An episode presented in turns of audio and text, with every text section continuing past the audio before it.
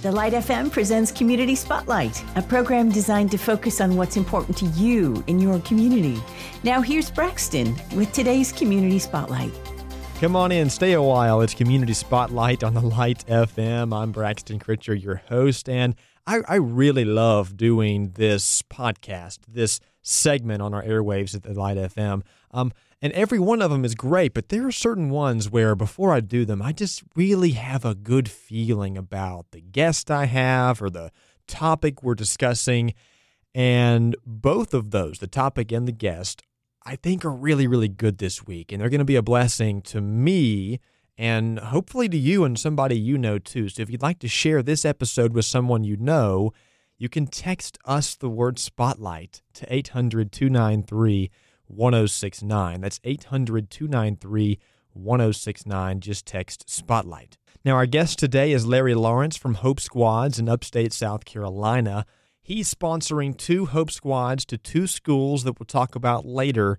Um, and, and Hope Squads, if you don't know what those are, they are suicide prevention uh, community groups in schools that uh, that are led by students and directed by staff, of course.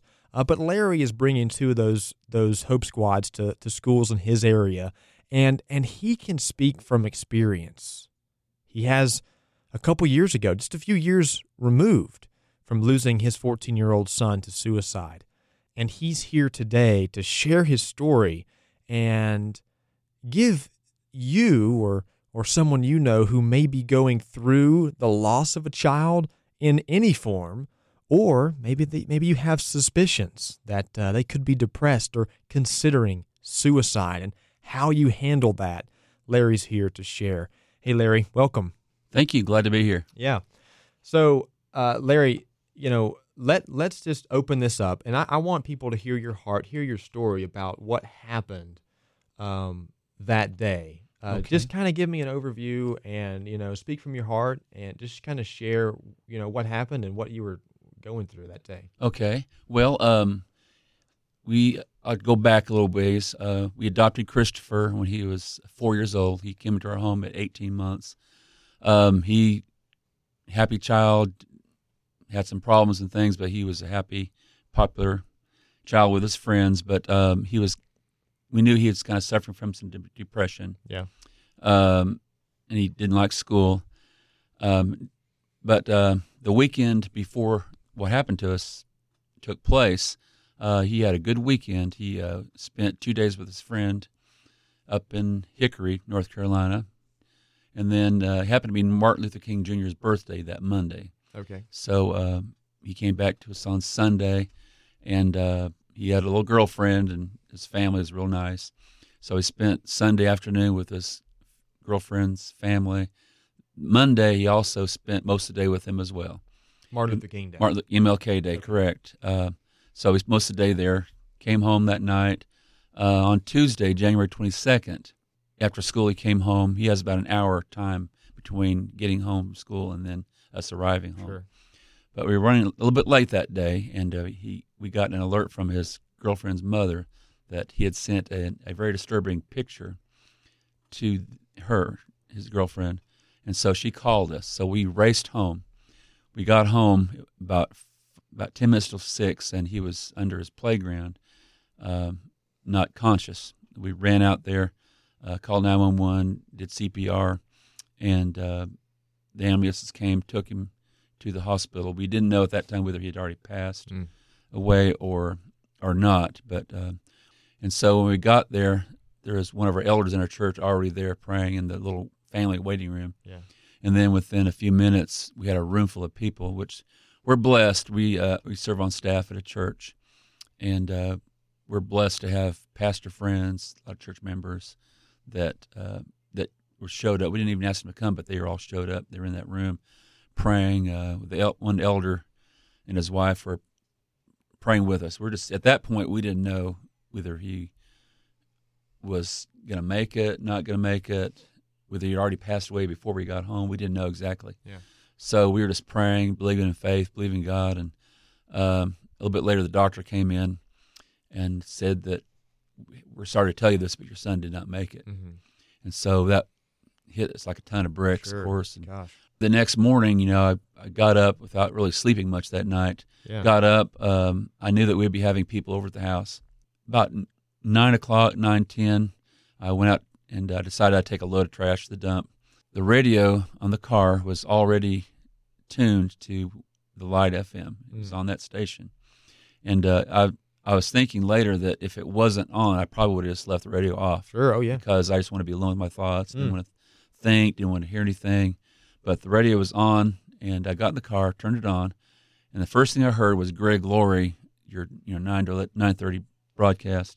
Um, he was reading from Jeremiah twenty nine eleven. For I know the thoughts that I think towards you, says the Lord, thoughts of peace and not of evil, to give you an expected end. And uh, other versions say to give you hope and a future.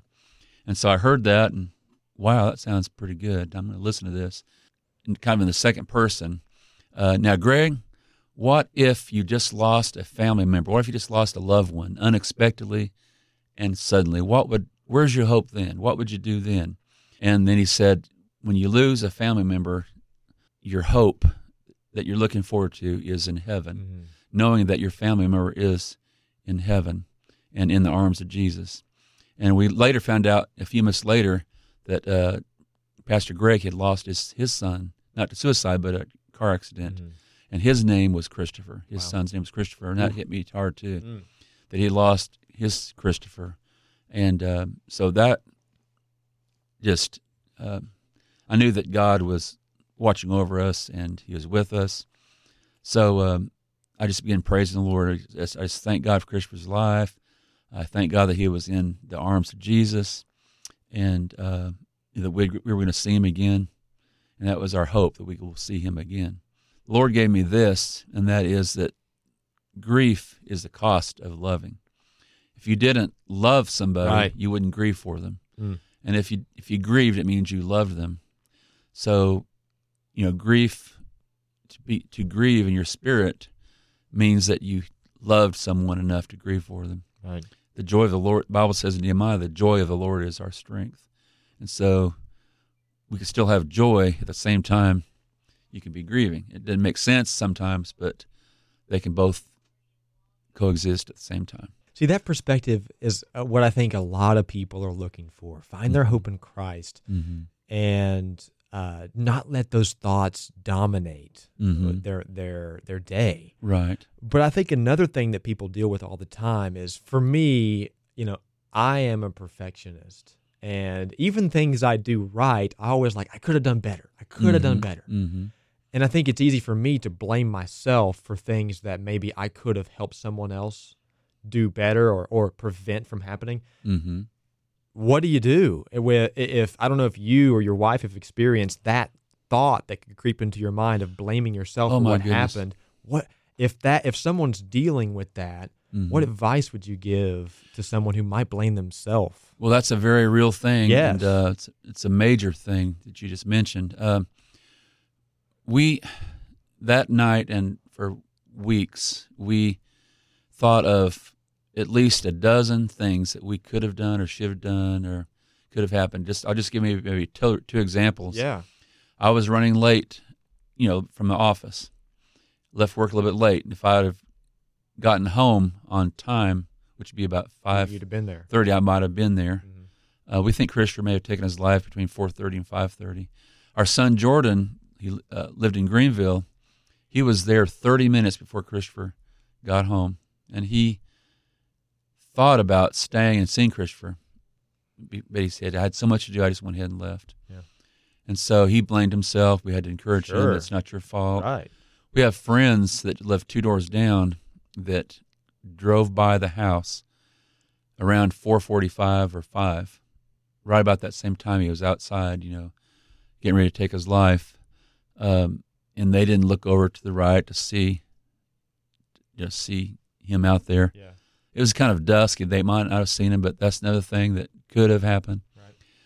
and one more christopher on the way home from school he texted me. He says dad can i go to so and so's house and just can i just ride the bus to his house with him i said christopher uh, we really haven't met this family you know our rule that unless you we know them who they are um, we don't let you go to anybody's house. Boy, so there were a lot of there were things that four right off the bat, and there were more than How- that. How do you not? I said How no. do you not have that thought?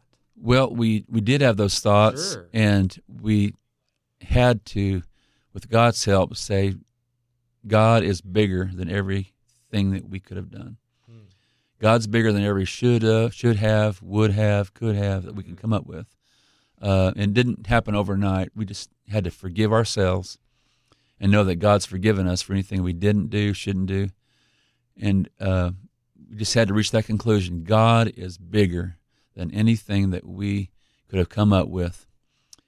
You know, and we just had to accept the fact that, you know, if God wanted to, He could have caused any of those things to happen. Oh yeah, right. So we just had to resolve ourselves that we don't understand, but we don't know. We just just trust Him. trust God. Yeah. Wow. Just trust God, and uh, it didn't happen overnight. It wasn't easy. It still comes up every now and then. We just have to say, God, you're bigger than anything we could have done or should have done. We have to give it to you, and just have to just leave it in His hands. We're talking with uh, Larry Lawrence from Hope Squads. You can find them online, hopesquad.com, or on Facebook. At just search Hope Squads. what, what would you say if, if I'm a person who just recently lost a child? Uh, what advice would you give them? What would you tell another parent uh, hmm the, about what just happened in their life? Okay. Well, um, the first thing I would say was that I don't, I'm not an expert, and I can't, I can't possibly understand how you feel Mm. because only the person that goes through what they go through knows for sure. And even us, with you know, our testimony, with what we've gone through, I never will or, or never have said to anybody else, I know what you're going through. Yeah. I can relate to you, or I know how you feel because I lost our son because we don't know. And uh, fortunately, um, hardly anyone's ever said that to us. Everyone said, "I don't know how you. I don't possibly understand how what you feel, what you're going through, but I just want you to know I'm praying for you." Yeah. And so, you know, that's what I would say. We don't understand how you feel. Only you know that, but but I know that God loves you. God knows. And uh, if you'd like to, I could we could share our experience and how God related to us, how He ministered to us, and maybe some things we say will help you. Yeah. But we can't say we know what you're going through because only that person knows. You mentioned the day it happened, there was an elder in the church there at the hospital. Mhm. I'd imagine he really helped you guys along. I'm sure he prayed for you, Oh, talked yeah. with you. Mhm.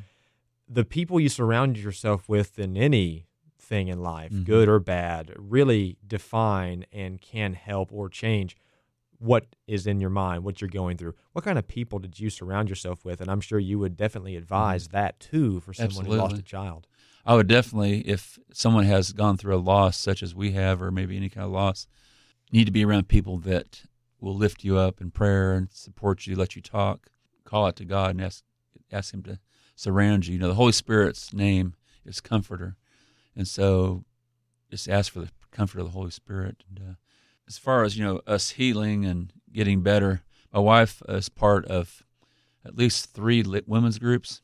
I think Okay. one is a, a Bible study group, one's like a prayer group, and uh, maybe another prayer group she's in. And so she gets a lot of strength from those interactions. And um, I'm more, I talk and I cry in private. My healing comes from doing things, but just surrounding yourself with people that uh, that love you, that are supportive of you. Yeah. Uh, what about uh, parents that uh, may have a child that they have suspicions that they might be Mhm. going through something that maybe depression, like Mhm. Christopher was? Um, what are some signs and symptoms of that? And how do they start that Mhm. hard conversation with their child? Okay. Well, um, from what we've learned from uh, the Hope Squads organization, um, some signs could be anywhere from uh, not wanting to get up for school, uh, loss of appetite, giving away of your possessions, just signs of depression. Uh, there could be signs of bullying, maybe irritable irritableness Sure. um, things like that. And um, Dr. Hudnall, the founder of Hope Squads, just recommends, as well as the CDC too, I think, but just being real open and honest, just sitting down with them and Yeah. say, "Son, daughter, are have you have been thinking? Have you been thinking about taking your life?" Yeah. And just asking the question, "Have you thought about that?" And if they say yes, then then you go into the second question. Well, if you were to do that, you know, how would you do it? And Mhm. they mention if they have a, a method, that's a method. And then the next question would be, if you were to do that with that method, when when do you think you might do that? What's the time you might do that? If they have a time, then that's a that's a thought, That's- that's- a method, yeah. and a It's time frame coming quick. coming quick, right? And so immediately you should get your child help, Mm-hmm. which would be mental health. You know, contact the school or um, contact mental health in your area and get some help into counseling, and don't leave them alone. You know, keep an eye on them, Sure. and uh, so it would do that. But you know, we are no by by no means experts in this area. We're just a couple that lost their child that want to help. Yeah. Is what we are, and uh, to bring Hope Squads into this area. So maybe somebody is in upstate um, and they're going to two schools Boiling Springs Middle School Mhm. and High Point Academy, Mhm. uh, a public charter school. Mhm. Tell us about Hope Squads. Okay. What what exactly it provides, the kind of things that uh, people would like to know before they get involved, stuff like that. Okay. We began a foundation called Christopher's Hope Foundation, and we're a 501c uh, prof, nonprofit. And our website is christophershope.org. christophershope.org. We got uh, some funds together and we were able to sponsor a Hope Squad training in Spartanburg, and it just happened October 9th. We had uh, nine potential advisors come. And um, the way that Hope Squads work is that Hope Squads are a group of students at a school uh, nominated by their peers to be the Hope Squad. And the way that works is that uh, all students are given a piece of paper with a question. If you had a problem and needed to talk to somebody, who would you talk to? And they don't have to even know Right. the person. Right. They list three names. Somewhere at the school. Yeah, at the school, Yeah, right? Three, they- three kids at the school. I think they may do it online or in Uh-huh. actual paper, but they say, "Who would you talk to if you needed to talk to somebody?" And uh, those names are brought are compiled, and the principal and the advisors, and maybe some teachers of the school will go over those names and kind of do a tally. And the names that show up the most become the Hope Squad, and that's the students that other they think they think would listen to them and care Yeah. enough to listen to them about their problem. They begin the curriculum, which talks about uh, signs to look for in depression, you know, signs of cutting, uh, signs of uh, you know student with failing grades, maybe sitting by themselves at lunch, uh, loner, and all these different things. They may go and befriend that that Sure, that, right, that right. student, Yep. and uh, they might even ask that question. Um, they're not counselors. We want to inter- reiterate that, that they're not trained to be counselors, but simply to get that student to go to mental health or the school counselor. Uh, Hope Squads uh, will change the atmosphere of the school uh, from what we've seen. That uh, they, they wear their T-shirts once a week, and they sponsor what's called Hope Week.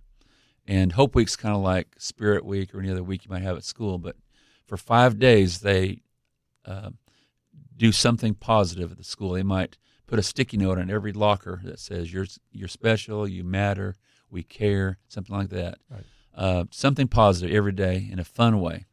And so uh, the Hope Squads go through the curriculum each year. It's been known to change the atmosphere of the school where students know that someone cares Yeah. that there's, there's a dip, and uh, it also destigmatizes the conversation around mental health and even the talk of suicide, taking your life. Just get it out in the open, like you know, we care. Mhm. um, you don't have to do that. Um, just positivity that can help other students uh, feel better about themselves. Yeah. And four things I took notes from what you were saying, Larry, that uh, I think it's very important that you put hope in Christ. Absolutely. in Christ. You look back on grief as love. hmm You, know, you don't have grief without love, like you Right. said. If you didn't love, you wouldn't grieve. Exa- exactly. And uh, God is bigger than anything that we could have done. That's exactly right. And you can't be angry with God. Right. And I think those are really strong four points you brought up, Larry.